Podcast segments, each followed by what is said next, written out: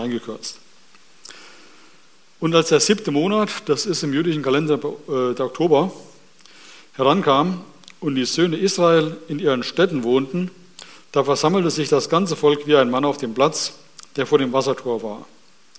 Und sie sagten zu Esra, dem Schriftgelehrten, er solle das Buch mit dem Gesetz des Mose herbeibringen, das der Herr dem Volk Israel geboten hatte. So brachte am ersten Tag des siebten Monats der Priester Esra das Gesetz vor die Versammlung, vor Männer und Frauen und vor jeden, äh, der zu hören verstand. Und er las daraus vor. Vom ersten Tageslicht bis zum Mittag in Gegenwart der Männer und Frauen und aller, die es verstehen konnten. Und die Ohren des ganzen Volkes waren auf das Buch des Gesetzes gerichtet. Esra stand auf einem Holzgerüst, das man zu diesem Zweck hergestellt hatte. Und neben ihm standen Matthias, Schemna und es werden noch zehn andere aufgelistet, die lasse ich jetzt mal weg. Äh, und Esra öffnete das Buch vor den Augen des ganzen Volkes, denn er überwachte das ganze Volk. Und als er es öffnete, stand das ganze Volk auf. Und Esra pries den Herrn, den großen Gott, und das ganze Volk antwortete Amen, Amen, wobei sie ihre Hände emporhoben. Und sie verneigten sich und warfen sich vor dem Herrn nieder mit dem Gesicht zur Erde. Und Jeschua und Bani und äh, und jetzt kommen die ganzen Namen wieder, die Leviten, belehrten das Volk über das Gesetz, dabei stand das Volk an seiner Stelle. Und sie lasen aus dem Buch, aus dem Gesetz Gottes, abschnittsweise vor und gaben den Sinn an, sodass man das Vorgelesene verstehen konnte. Und Nehemia und der Priester Esra, der Schriftgelehrte und die Leviten, die das Volk belehrten, sagten zum ganzen Volk, dieser Tag ist dem Herrn, eurem Gott, heilig. Seid nicht traurig und weint nicht, denn das ganze Volk weinte, als es die Worte des Gesetzes hörte.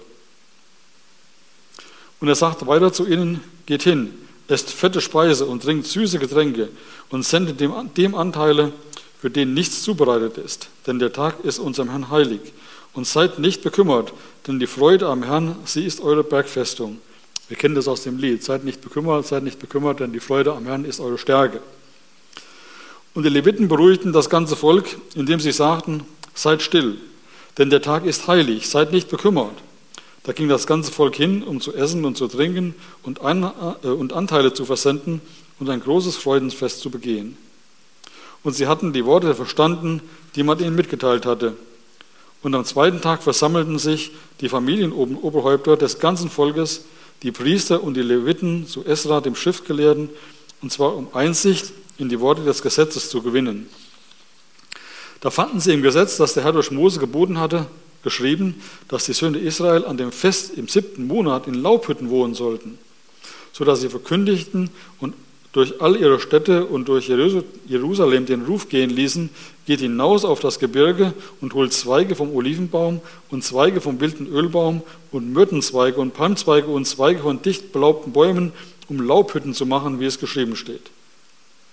Da zog das Volk hinaus und brachte die Zweige herbei und sie machten sich Laubhütten, auf, äh, jeder auf seinem Dach oder in den Höfen, in den Höfen des Hauses Gottes, auf dem Platz am Wassertor und auf dem Platz am Tor Ephraim. Und die ganze Versammlung, alle, die aus der Gefangenschaft zurückgekehrt waren, machten Laubhütten und wohnten in den Hütten. Denn die Söhne Israel hatten es nicht mehr so gehalten seit den Tagen Josuas, des Sohnes Nuns, bis auf den Tag.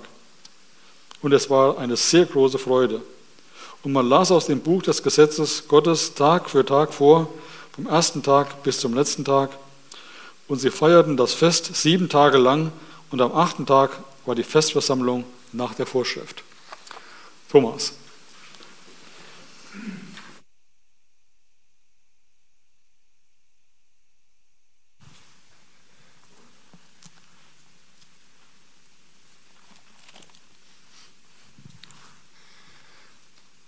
Ja, nochmal zur Erklärung, Wortbetrachtung. Wenn Gäste da sind, wir halten das ja ein bisschen so, dass ähm, bei uns nicht nur die Profis zu Wort kommen, sondern auch die blutigen Laien. Profis im Sinne von professioneller Ausbildung, sondern wir haben ja auch ein Format, wo wir sagen, wir geben einen Text bekannt und dann ja, gibt es Brüder in der Gemeinde, die sich Gedanken machen und eigene Worte finden, vielleicht ein bisschen unprofessioneller als studierte Leute, aber ähm, ja, dennoch ein, ein Format, wo ich sage, das ist gut, weil Leute zu Wort kommen und wir gegenseitig auch unseren Glauben und das, was wir unter Glauben verstehen, teilen. Der Hansi hat es ganz am Anfang schon mal so ein bisschen gesagt. Wir sind ja im Buch Nehemia unterwegs, ein Buch des Alten Testaments, wo es darum im Wesentlichen geht, dass die Stadtmauer in Jerusalem aufgebaut wird. Und ähm, wir haben schon einige Kapitel gelesen und uns darüber Gedanken gemacht. Kapitel 6 war zum Beispiel ein Kapitel, das beschrieben hat, wie die Stadtmauer fertiggestellt wurde. Und Kapitel 7 werden die Wachen eingesetzt. Und heute haben wir quasi das Kapitel 8 ähm, wo wir uns äh, drüber Gedanken machen würden. Und in diesen ersten Versen, in diesem Kapitel 8, ähm, wird davon geredet, dass äh, diese Begebenheit am ersten Tag des siebten Monats an der Jerusalemer Stadtmauer stattfindet, und zwar an einem Platz nahe einem Tor, dem Wassertor. Und äh, dieser erste Tag des siebten Monats hatte Gott eigentlich als ein Fest eingesetzt. Man würde heute vielleicht sagen, als Posaunenfest. Gab es früher in Aubach, glaube ich, immer, das hieß auch Posaunenfest. Ähm, hier geht es darum, dass, äh, glaube übersetzt heißt das Tag des Schofarblasens, also nicht Posaune, sondern Witterhorn. Ähm, und ähm, das hatte Gott eingesetzt in äh, 3. Mose und hatte zu Mose gesagt, im siebten Monat, am ersten Tag des Monats, soll euch Ruhe sein, eine Erinnerung durch Lärmblasen, so äh, übersetzt es die Elberfelder, eine heilige Versammlung, keinerlei Dienstarbeit dürft ihr tun und ihr sollt dem Herrn ein Feueropfer darbringen. Das war also dieser Tag. Und ähm, das Witterhorn an sich wurde ja dafür verwendet, aufzurütteln. Zum Beispiel, wenn es in die Schlacht ging oder bei Warnung vor Gefahr zu Feierlichkeiten wurde es geblasen. Bei der Einsetzung eines Königs zum Beispiel. Und angeblich ging das ein Stück weit zurück auf die Begebenheit, wo Abraham den Sohn Isaak opfern sollte, aber dann im letzten Moment doch dieser Widder sich da mit seinem Horn verfangen hatte, den er dann anstelle seines Sohnes opfern sollte, wie Gott es ihm dann gesagt hatte. Von diesem Widderhorn ist hier aber eigentlich gar nichts zu lesen in diesem Text. Hier liest man nicht, dass da das Widderhorn äh, geblasen wird. Doch, glaube ich, wie wir gleich sehen wird, wird das Volk dennoch aufgerüttelt. Ähm, das Volk fordert also hier den Priester Esra auf, an diesem Tag das Gesetzbuch Mose zu holen und daraus vorzulesen. Sie sagten zu Esra, dem Schriftgelehrten, er solle das Buch mit dem Gesetz des Mose herbringen, und die Ohren des ganzen Volkes waren auf das Buch des Gesetzes gerichtet, und als er, also Esra, das Buch öffnete, stand das ganze Volk auf. Also aus irgendeinem Grund, den ich auch hier nicht genau gefunden habe, hat sich das, das Volk wie ein Mann versammelt und sehnt sich irgendwie danach, dass das Gesetz vorgelesen wird. Auch die, die ähm, ich sag mal, die Durchführungsvorschrift aus 3. Mose sagt eigentlich auch nichts über das Lesen des Gesetzes aus. Da geht es um Dienstarbeit, da geht es um Feueropfer, da geht es um dieses Blasen des Horns, aber von Vorlesen einer Gesetzesrolle wird da auch nichts ähm, berichtet.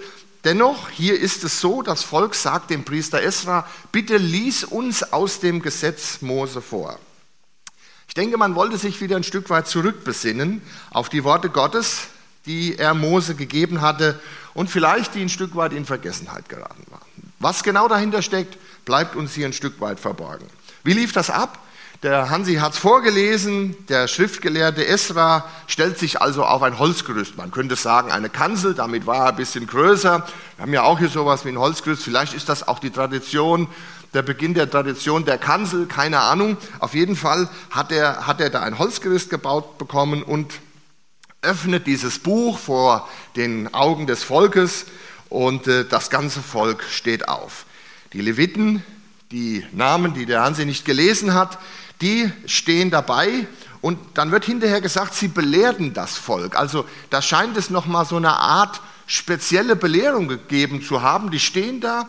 Vielleicht war das auch einfach eine Übersetzung in ihre Sprache, in eine verständliche Sprache, weil die Leute waren ja aus verschiedenen Ecken und Gegenden zusammengekommen und vielleicht hatte sich das über die Jahre ein Stück weit ähm, weiterentwickelt. Auf jeden Fall helfen diese Leviten ähm, dann während dieser Versammlung, dass die Leute das, was da gelesen wird, auch verstehen. Und das wird dann auch in diesem Text ges gesagt, dass die Leute dann am Ende das auch verstanden haben. Wahrscheinlich stehen hier mehr als 50.000 Leute zusammen. Ähm, allen Alters, aller Geschlechter und so weiter. Und hören dieses Wort Gottes und hier wird gesagt, wie ein Mann. Also da werden 50.000 Leute einig, ja, wir wollen dieses Wort Gottes hören. Das ist ein Stadion voll. Wenn man heute in ein Fußballstadion in, in, in München geht, ein bisschen mehr rein, aber so 50.000, das ist ein ganzes Stadion voll. Die stehen hier, ich weiß nicht, wie der das gemacht hat mit, dem, mit, dem, mit der Akustik, ob er sich an die Mauer gestellt hat, dass es ein bisschen mehr geschallt hat, keine Ahnung. Auf jeden Fall hören die Leute das Wort und verstehen es am Ende auch. Und irgendwie kriegen die Priester das dann auch wahrscheinlich in Krüppchen irgendwie hin, das alles nochmal so ein bisschen zu erklären. So lief das da irgendwie ab, was ich so aus dem Text rauslese.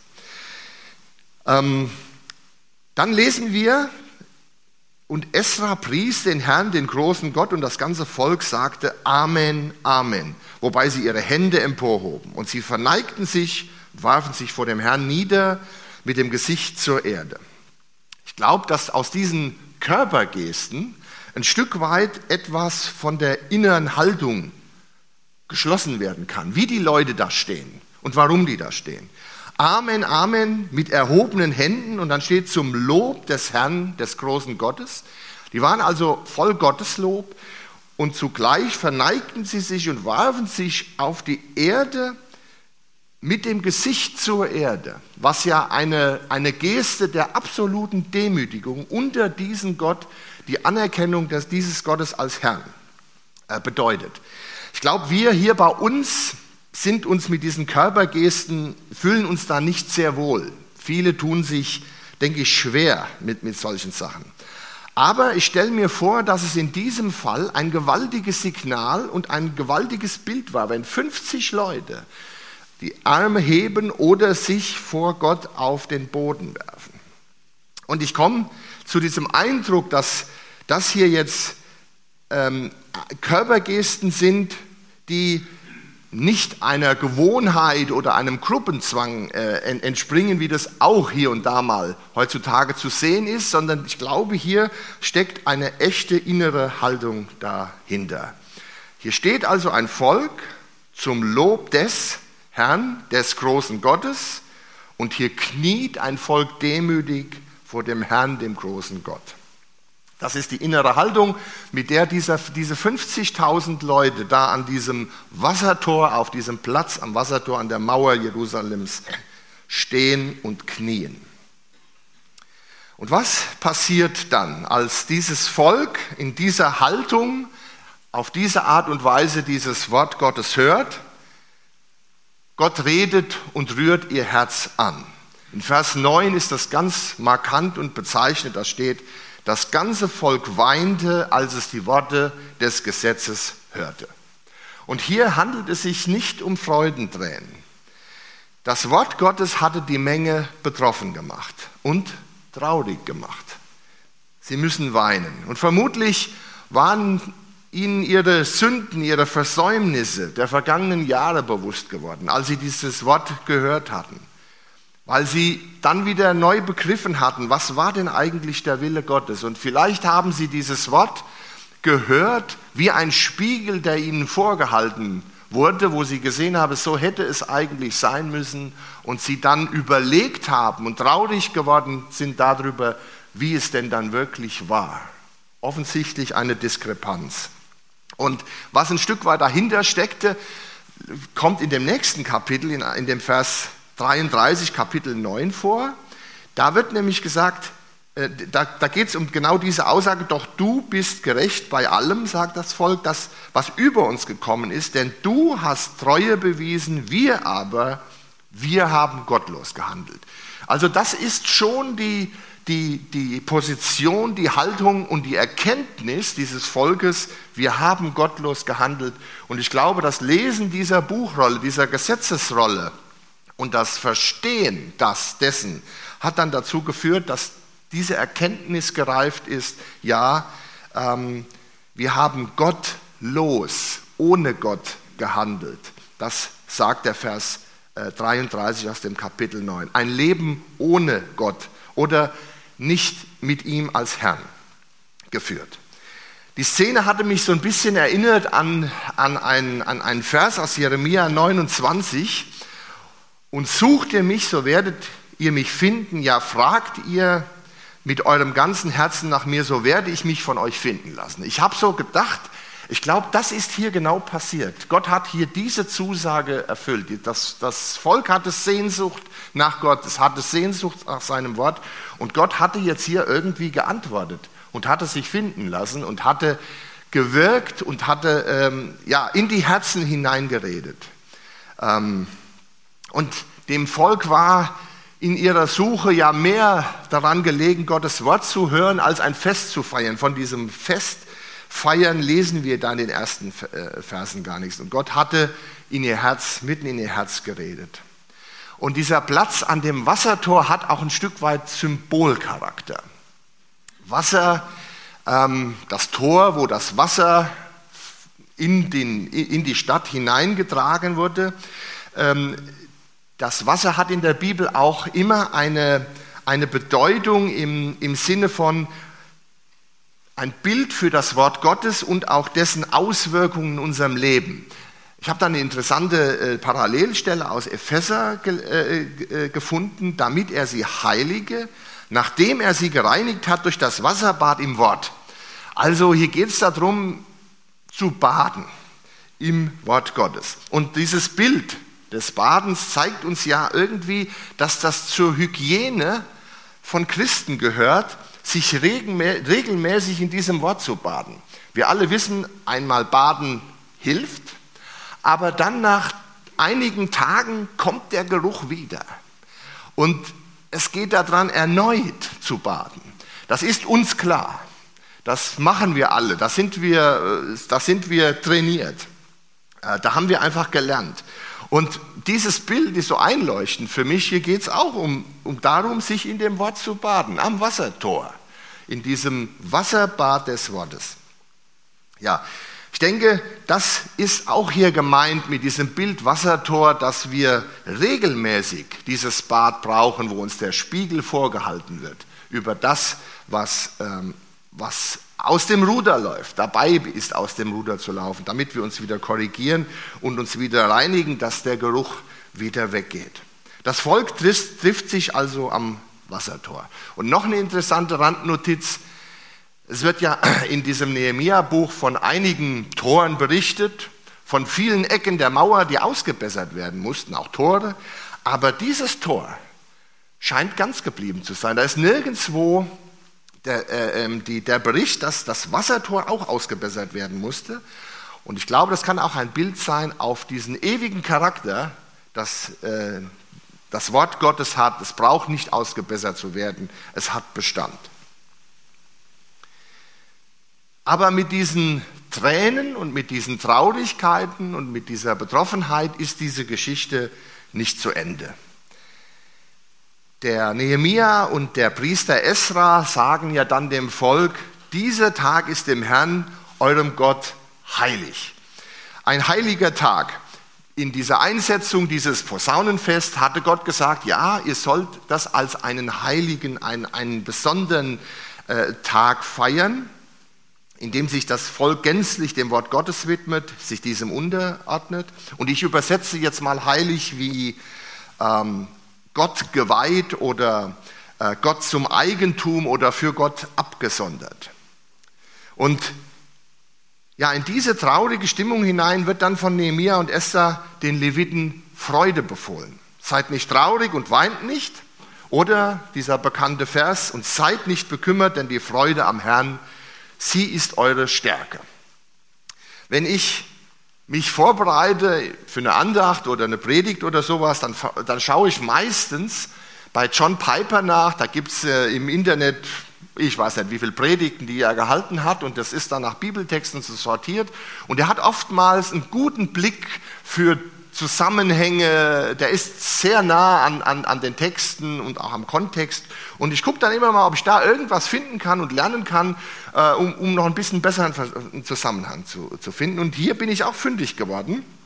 Der, der sagt nämlich etwas zu einem äh, hebräischen Vokabel, zu einer hebräischen Vokabel, die nämlich genau verwendet wird für diese Stärke, Maosh, Maos, Friedhelm, irgendwie so, so ähnlich, genau. Äh, und, und der Piper sagt, ich habe 37 Mal diese Vokabel im Alten Testament gezählt und in dieser English Standard Version Übersetzung taucht diese Vokabel aber nur einmal auf in der Übersetzung Strength, also Stärke. Alle anderen 36 Vorkommen, die, die werden anders übersetzt, eher so in die Richtung Schutz, Festung, Zuflucht, Bollwerk. Nur einmal ist es die Vokabel, wird die Vokabel mit, mit Stärke übersetzt. Und äh, ich habe dann gelesen, so richtig hat er es nicht verstanden. Warum ist das eigentlich so? Eigentlich sagt er, müsste das anders übersetzt werden. Und dann habe ich mal in der, in der Elberfelder Statistik gelesen, da redet die, äh, die Statistik redete da von 35 zu, äh, Vorkommen, also ziemlich nah dran an dem, was ich da von Piper hatte. Äh, einmal als Bergfestung, dreimal Zuflucht, zweimal Schutzwehr, dreimal Schutz, achtmal Stärke, 17 mal Festung. Übersetzt die Elberfelder diese Vokabel. Würde sagen, der Trend ist der gleiche. Die, die Hauptbedeutung oder das meiste, wo diese, wie diese Vokabel übersetzt wird, ist eher mit Festung oder Schutz und weniger mit Stärke. Wahrscheinlich müsste es dann richtiger heißen, die Freude am Herrn ist eure, euer Schutz oder die Freude am Herrn ist eure Festung oder die Elberfelder, die der Hansi vorgelesen hat, da stand, die Freude am Herrn ist eure Bergfestung. Und damit begegnen uns eigentlich in diesem Text zwei Charakterzüge der Heiligkeit Gottes. Einmal die völlige und perfekte Gerechtigkeit. Und die treibt dieses Volk in den Kummer. Die treibt die Tränen in den Augen. Und da wird dieses Prinzip wahr, was in Römer 3, Vers 20 steht, durch das Gesetz kommt die Erkenntnis der Sünde. Das passiert hier. Die haben den Spiegel vor den Augen und wissen plötzlich, was ist falsch gelaufen. Aber das Gesetz kann nicht erretten. Und deshalb kommt auch hier die zweite Eigenschaft, der Heiligkeit Gottes zum Vorschein, nämlich die völlige und perfekte Gnade und in diesem Fall ein Schutz vor der Auswirkung von Sünde und Schuld. Und Gott selbst hat diese Festung gebaut, diesen Bereich, wo unsere Schuld ähm, keine Macht hat über uns, diesen Bereich, wo ich frei sein kann von Schuld und Sünde. Er ist der Erretter und ja, diese Festung und diesen Schutzort hat Gott selbst gebaut. Und der Nehemia und der Esra sagen euch, freut euch an Gott, er hat so einen Schutzort gebaut. Die Freude am Herrn ist eure Bergfestung oder euer Schutz. Und der Kummer und das Weinen aufgrund der Schuld, ich glaube, das ist hier das Wirken Gottes durch seinen Heiligen Geist. Und gleichzeitig erklärt er neben der völligen Gerechtigkeit auch hier, dass wir uns an dem Herrn freuen können, weil er gleichzeitig diesen Raum geschaffen hat, diesen Raum des Schutzes und der Befreiung von Schuld, die uns vor den Auswirkungen, die das unsere Schuld eigentlich hätte, beschützt. Und interessant ist dann der Vers 12. Ähm, da ging das ganze Volk hin, um zu essen und zu trinken und Anteile zu versenden und ein großes Freudenfest zu begehen, denn sie hatten die Worte verstanden, die man ihnen mitgeteilt hat. Und ich glaube, das ist so ein, so ein Stück weit, ich hätte es fast Bekehrung genannt. Die haben begriffen, ich bin mit nichts in meinem Leben, dieser Gerechtigkeit Gottes werde ich gerecht. Mit nichts. Dieser perfekten, vollkommenen Gerechtigkeit, die Gott von mir fordert, werde ich gerecht. Aber ich sehe auch diesen Schutzraum, die dieser Gott genauso perfekt gestaltet hat für mich. Und das habe ich verstanden, das nehme ich an, das glaube ich, das nehme ich jetzt ernst. Und die Folge ist, dass das Volk sich darüber freuen kann. Und ich habe gedacht, Vielleicht ist der ein oder andere hier, der von sich sagen muss, ja, als ich mich bekehrt habe, als ich mich entschieden habe für Jesus, da war das genauso bei mir. Ich, ich habe so das Gefühl, das passiert hier. Und zwar nicht, ich sag mal, an einem Einzelnen, sondern an einem ganzen Volk, an mehr als 50.000 Leuten. Vielleicht so ein Prinzip einer Erweckung, was man hier sehen kann. Das ist der erste Tag. Und der zweite Tag, ähm, da wird dann äh, gesagt, da kommen die Familien oder Sippenhäupter zusammen und äh, wollen sich ähm, noch mehr mit dem Wort Gottes äh, äh beschäftigen. Hier steht, um Einsicht in die Worte des Gesetzes zu gewinnen. Da fanden sie das Gesetz, das der Herr durch Mose geboten hatte, geschrieben, dass die Söhne Israel an dem Fest im siebten Monat in Laubhütten wohnen sollten. Das haben sie an dem zweiten Tag gesehen. Haben dann nochmal eine Textstelle gelesen und haben gesagt, ja, stimmt, steht ja hier, Laubhütten. Und wobei an diesem ersten Tag gar nichts Konkretes berichtet wurde, wo, wo es genau oder was genau in Schieflage geraten war oder wo äh, die Korrektur notwendig war, ist das hier beim, beim zweiten Tag umso konkreter. Da haben die genau begriffen, es sind die Laubhütten, die wahrscheinlich unter anderem, was nicht mehr so ähm, ähm, praktiziert wurde, dieses Fest, ähm, wie es Gott eigentlich vorgesehen und vorgeschrieben hatte. Ähm, die haben also da an dem zweiten Tag sehr konkret äh, verstanden, was muss ich jetzt eigentlich ändern. Und ähm, ja, diese, dieses Geschehen, hatte ich eben schon mal gedacht, ist vielleicht so ein, so ein Stück weit auch ein, ein, ein, ein grundsätzliches Prinzip. Zuerst kommt die generelle Umkehr, dieses Erkennen, ich bin vor Gott nicht gerecht, aber ich darf diese erlösende Gnade annehmen. Und im zweiten Schritt kommen dann so die ein oder anderen Dinge, die man dazu lernt, was man dann eigentlich in seinem Leben noch anders machen soll, wo ich vielleicht noch nicht ganz so bin, wo, wie, wie Gott mich haben möchte. Und äh, ja, das fand ich so interessant zu sehen, dass es an diesem zweiten Tag ähm, dann ganz um ganz konkrete und spezifische Schieflagen geht, die dann ähm, äh, korrigiert werden sollen. Wie schön ist es zu lesen dann am Ende, dass dieses Umsetzen dieser Maßstäbe Gottes dann letztendlich in Freude und Feuer, Feuer, äh, Feierlaune beim ganzen, beim ganzen Volk äh, aus, äh, auslöst. Ähm, und es war eine sehr große Freude, steht dann am Ende. Man hätte jetzt vielleicht sagen können, und vielleicht haben das auch einige gesagt, was soll das mit diesen albernen Hütten? Warum soll ich jetzt hier Zweige abschlagen und wir haben jetzt Häuser, wir haben jetzt eine Mauer, wir haben doch jetzt alles. Was soll das mit den Hütten? Okay, ein Bild, aber muss das denn so sein? Hätte man sagen können. Vielleicht hat man das auch so gesagt, keine Ahnung.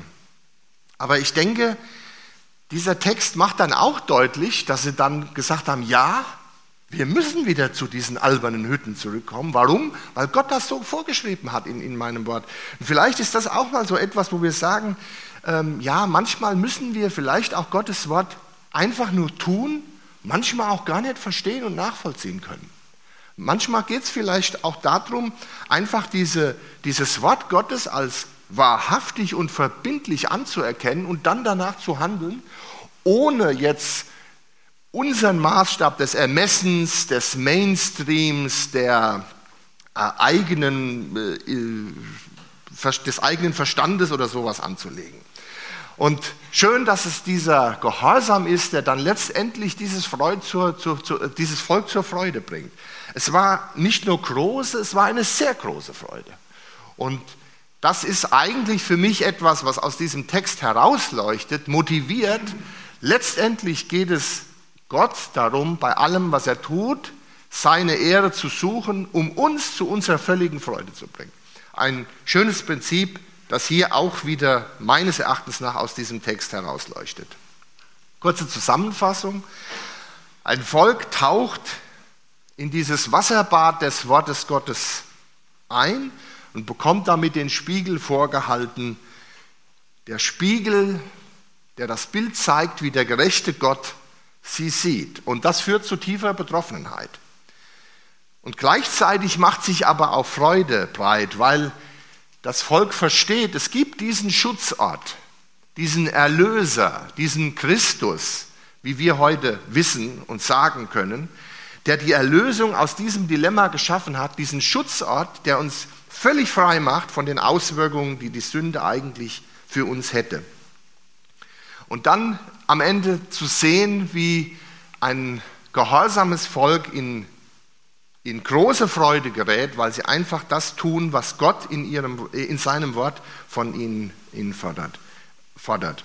Und ich glaube, ein schönes göttliches Prinzip, was in diesem Text herausleuchtet und was für uns heute auch gilt. So, ich weiß nicht, haben wir noch ein bisschen Zeit? Wer sich anschließen möchte, der Jochen.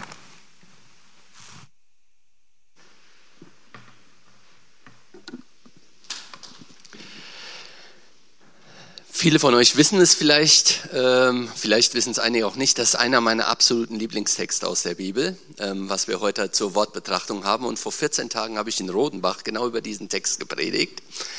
Und ähm, ich habe gedacht, Thomas, du hast so viele Sachen genannt von dem, die ich auch vor 14 Tagen gepredigt habe. Ja, ich möchte es nur um ein paar winzige Kleinigkeiten noch ergänzen, ähm, insbesondere was den Zusammenhang angeht. Ähm, der Nehemia-Text fängt an mit Nehemia 1 oder das Buch Nehemia fängt an mit Nehemia 1 und da haben wir das auch schon mal. Da kommt nämlich der Hanani eben entsprechend ähm, und berichtet dem Nehemia, wie es in Jerusalem aussieht, ja, und dass die Israeliten dort schwere Not leiden und so weiter. Und dann lesen wir eben entsprechend, dann sagt Nehemia, ach Herr, du Gott des Himmels, du großer und ehrfurchtgebietender Gott, du hältst deinen Bund mit uns und erweist allen deine Güte, die dich lieben und nach deinen Geboten lieben. Verschließe deine Augen und Ohren nicht, wenn ich zu dir flehe, Tag und Nacht bete ich für dich, für das Leben der Israeliten. Ich bekenne dir, dass wir gegen dich gesündigt haben, auch ich und meine Verwandten. Wir alle haben schwere Schuld auf uns geladen. Wir hielten uns nicht an die Gebote und Weisungen, die dein Diener Mose von dir bekommen hatte. Da fängt das schon an. Da nimmt das so seinen Anfang.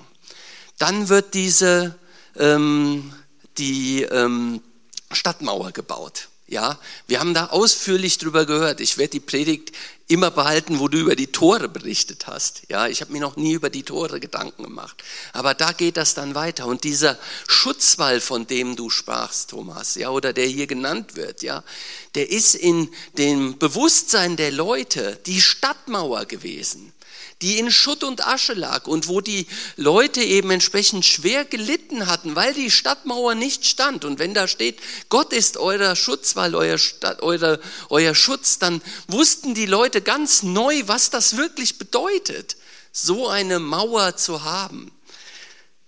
Ja, und sie reagieren genau so, wie du es gesagt hast, mit einer Bekehrung. 50.000 Leute und ich muss einfach sagen, für mich eine der besondersten Situationen überhaupt in der ganzen Bibel, weil ich mir das für Deutschland wünsche. Weil ich mir genau das für Deutschland wünsche, dass so eine Gruppenerkenntnis, dass den Leuten hier in Deutschland nochmal ganz bewusst wird, wie weit sich Deutschland mittlerweile von Gott entfernt hat. Und was wir sehen, in meinen Augen, vielfach sehen in Politik und in vielen Sachen, das ist in meinen Augen oftmals ein Versagen und ein Scheitern, weil Gott nicht da ist. Weil man meint, man könnte das alles ohne ihn machen. Und hier das Volk, was hier passiert, die realisieren die babylonische Gefangenschaft, das, was eben war, das ist eine Ursache dessen, weil wir uns entfernt hatten von Gott. Und dieser Moment, der wird hier so beschrieben als ja diese Gruppenerkenntnis. Und wie sehr wünschte ich mir genau diese Gruppenerkenntnis. Und das, was hier passiert, das finde ich so schön, auch deshalb, weil es sehr, sehr ähnlich zu meiner Bekehrung auch ist. wie ich das damals erfahren habe, als ich mit Jesus meinen Anfang genommen habe. Auch diese Erkenntnis. Ich hatte damals sehr stark diesen Text vor Augen, als ähm, Petrus eben vor Jesus steht und äh, zu Jesus sagt, geh weg von mir, ich bin ein sündiger Mensch. Das war damals mit einer der Momente, die sehr stark zu meiner Bekehrung geführt haben, wo ich das neu verstanden hatte. Ja, dass der heilige Jesus, der, der so viel heiliger ist als ich, dass ich gesagt habe, geh weg von mir. Ich, ich bin's nicht wert. Und dann hat er mich trotzdem angenommen. Und dann habe ich genau das auch erlebt. Ich bin total fröhlich geworden. Ich bin total fröhlich geworden und ich weiß noch, drei Wochen danach ging ich immer noch irgendwie wie so auf Wolken, weil das so schön war, weil ich Jesus verstanden hatte, weil ich verstanden habe, meine Schuld ist vergeben. Und dann kommt dieser Vers, der ja Andis und mein Lieblingsvers aus der Bibel ist, esst fette Speisen, trinkt süße Getränke. Ja, also das liebe ich ja. Ja, Gemeinschaft zu haben, genau das zu tun. Ja, und das zu feiern. Und es ist Grund zu feiern. Wenn Menschen zu Jesus kommen, umkehren, dann ist das Grund zu feiern. Und ich muss euch ganz ehrlich sagen, die Taufe, die wir vor drei Wochen haben durften, das war für mich auch so ein emotionales, absolutes Highlight, ja, weil da Leute diese Entscheidung für die Ewigkeit getroffen haben. Und das steckt alles hier in diesem Text drin, ja, und deshalb liebe ich diesen Text einfach und deshalb wollte ich euch das noch so sagen.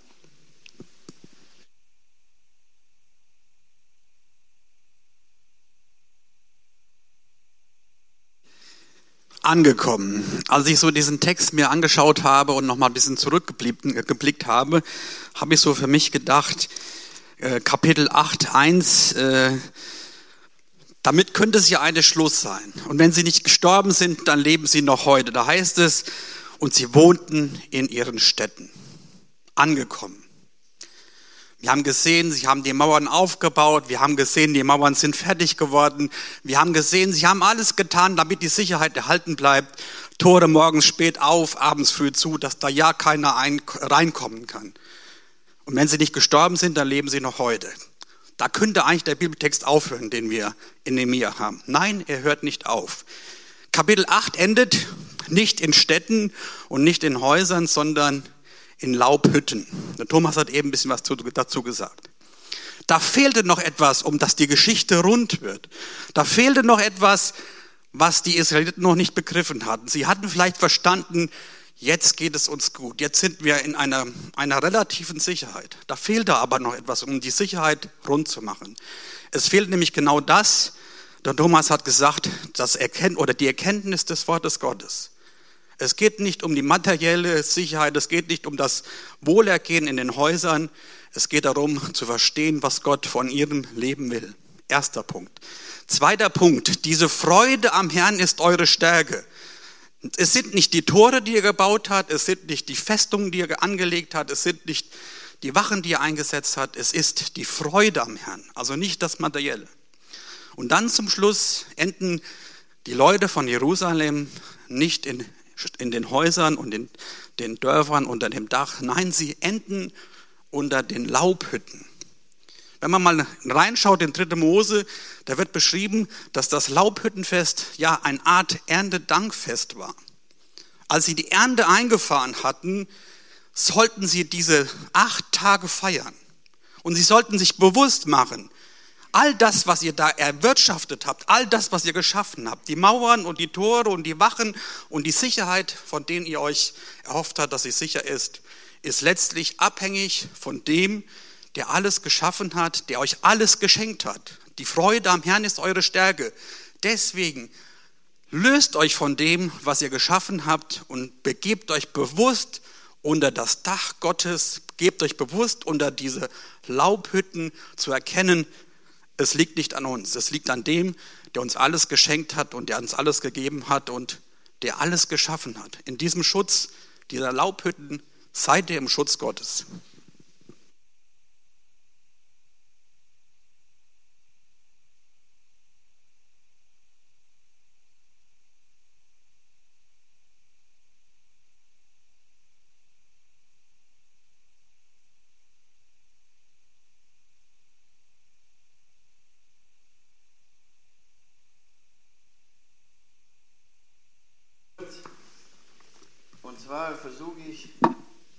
Eine Hinführung zum, so, eine Hinführung zum Abendmahl. Wir haben das Abendmahl, wir wollen gleich Abendmahl feiern. Und ich versuche es mal. Und diese Verse wurden ja auch äh, sehr betont. Vers 9, einfach den Satz aus der Mitte lese ich. Dieser Tag ist dem Herrn, eurem Gott heilig. Diese Stunde oder dieser Moment ist jetzt dem Herrn, unserem Gott heilig. Und dann nochmal äh, im Vers 10, Ende des Verses, und seid nicht bekümmert, denn die Freude am Herrn, nee, davor, so, denn der Tag ist unserem Herrn heilig, wieder unserem Herrn heilig. Ja, dann denkst du vielleicht, ich bin ja gar nicht würdig, ich bin gar nicht würdig, dass ich zum Abendmahl hin äh, dazugreife. Da will ich nur auch ganz kurz äh, zwei, drei Verse aus Chronika, 2. Chronika 30 lesen. Da geht es um Hiskia. Hiskia war ja auch ein Reformer. Und da heißt es ab Vers 18. Denn ein großer Teil des Volkes, viele von Ephraim und Manasse, Issachar, Zebulon hatten sich nicht gereinigt und aßen das Passa, nicht so, wie es vorgeschrieben ist. Also sie aßen es, aber nicht so, wie es vorgeschrieben ist. Dann heißt es doch, Hiskia bat für sie und sprach, der Herr, der Gütige möge jedem vergeben. Der Herr, der Gütige, möge jedem vergeben. Der sein Herz, und dann die Bedingung, der sein Herz darauf gerichtet hat, Gott zu suchen. Den Herrn, den Gott seiner Väter, auch wenn er nicht der Reinheit des Heilig Heiligtums entspricht. Und dann dieser starke Vers, Vers 20 für mich. Und der Herr erhörte Hiskia und heilte das Volk. Also unser Herr Jesus Christus hat uns würdig gemacht, dass wir an diesem Mal teilnehmen würden. Und darauf wollen wir uns freuen, auch an diesem Morgen, dass wir das feiern dürfen, denn wäre das nicht, das Abendmahl, also sprich das Kreuz, da wären wir nicht hier wird es die Bibel nicht geben. Aber Lob und Dank, dass unser Herr äh, willig war, ans Kreuz zu gehen und für uns zu sterben und wir dürfen wirklich dazugehören. Das macht uns Freude. Die Freude am Herrn ist eure Stärke. Lasst uns uns neu freuen, auch an diesem Morgen.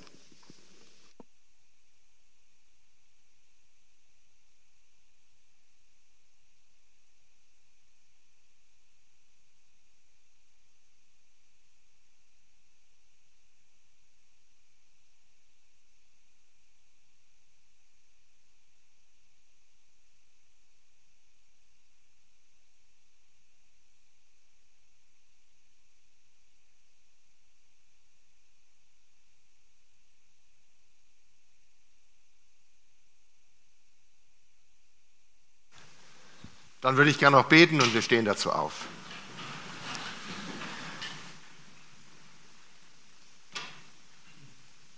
Herr Jesus Christus, ich danke dir für diesen Morgen und für diesen Text und für das, was uns auch in diesem alttestamentlichen Text hervorleuchtet über dein Wesen, wie du bist und was du für uns auch persönlich bereithältst.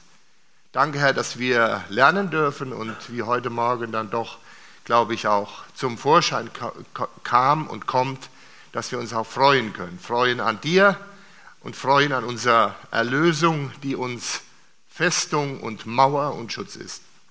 Ich danke dir, dass wir die Möglichkeit haben, in diese Festung einzutreten und diesen Schutz zu genießen. Du hast diese Möglichkeit geschaffen. Es geht daran, es geht darum, einzutreten durch dieses Tor und diesen Schutz zu genießen.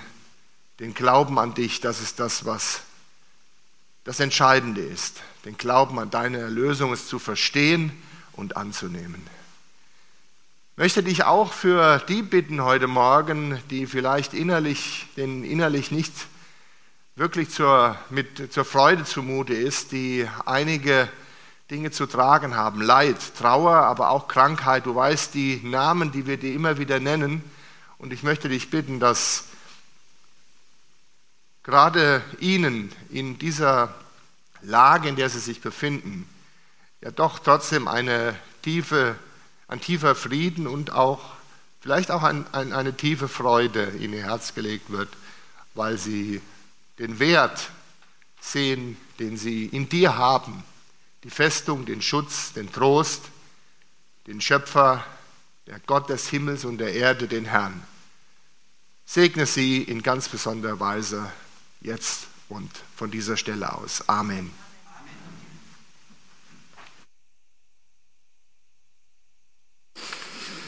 So, wir sind zwar schon etwas weiter, aber der Klaus hatte Geburtstag.